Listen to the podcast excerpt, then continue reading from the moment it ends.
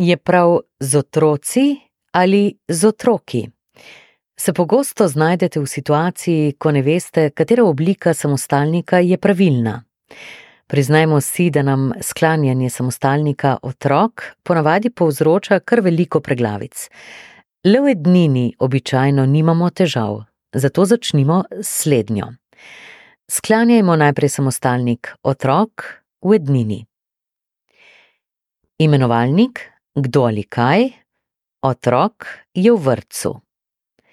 Rodilnik, koga ali česa, otroka ni v vrtcu. Dajalnik, komu ali čemu, otroku sem dala igračo. Tožilnik, koga ali kaj, otroka sem peljala v kino. Mestnik, pri kom ali pri čem, pri otroku so igrače. Inorodnik, s kom ali s čim, z otrokom grem na sprehod.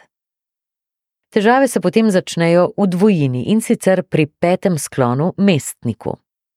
Imenovalnik, otroka sta v vrtcu. Rodilnik, otrok ni v vrtcu.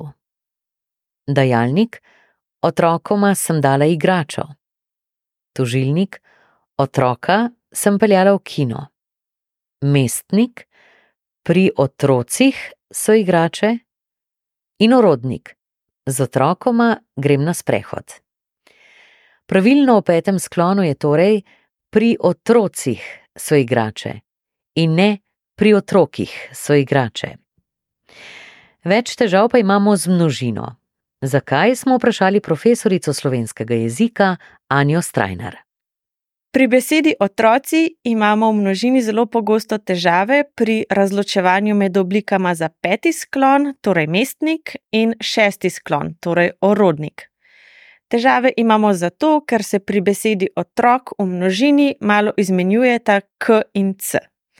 Nekateri skloni imajo torej v osnovi k, drugi pa c. Z večino sklonov sicer ponavadi nimamo težav. V prvem sklonu Otroci so se igrali na vrtu, torej C. V drugem sklonu, ona dva nimata otrok, imamo K.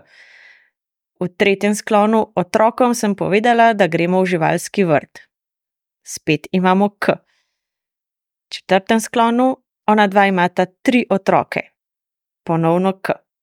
Do tukaj gre ponavadi brez težav. Pri petem in šestem sklonu pa imamo pogosto dilemo ali pa se zmotimo. V petem sklonu množine ima beseda otrok spet v osnovi c. Naprimer, pogosto govori o svojih otrocih, torej o kom ali o čem, o otrocih. Poglejmo še nekaj primerov. Pri otrocih moraš biti vedno previden. Po otrocih so na oder prišli še študenti. V šestem sklonu množine pa imamo v osnovi spet k, naprimer, z otroki smo šli v živalski vrt. Navdušena je bila nad svojimi otroki.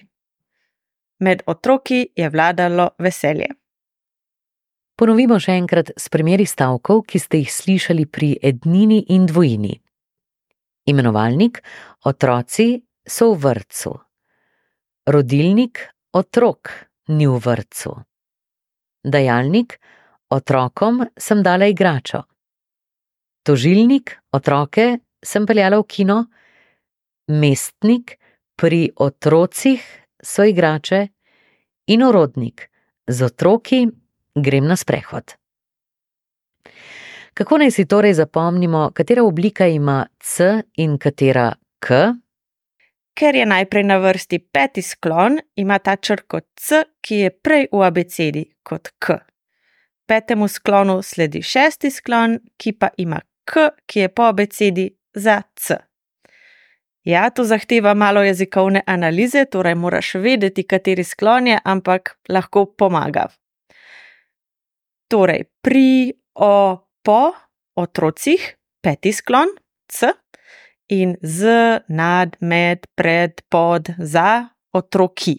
Šesti sklon, torej sk. Hvala Ani za vse nasvete in tudi za trik, da nam bo lažje.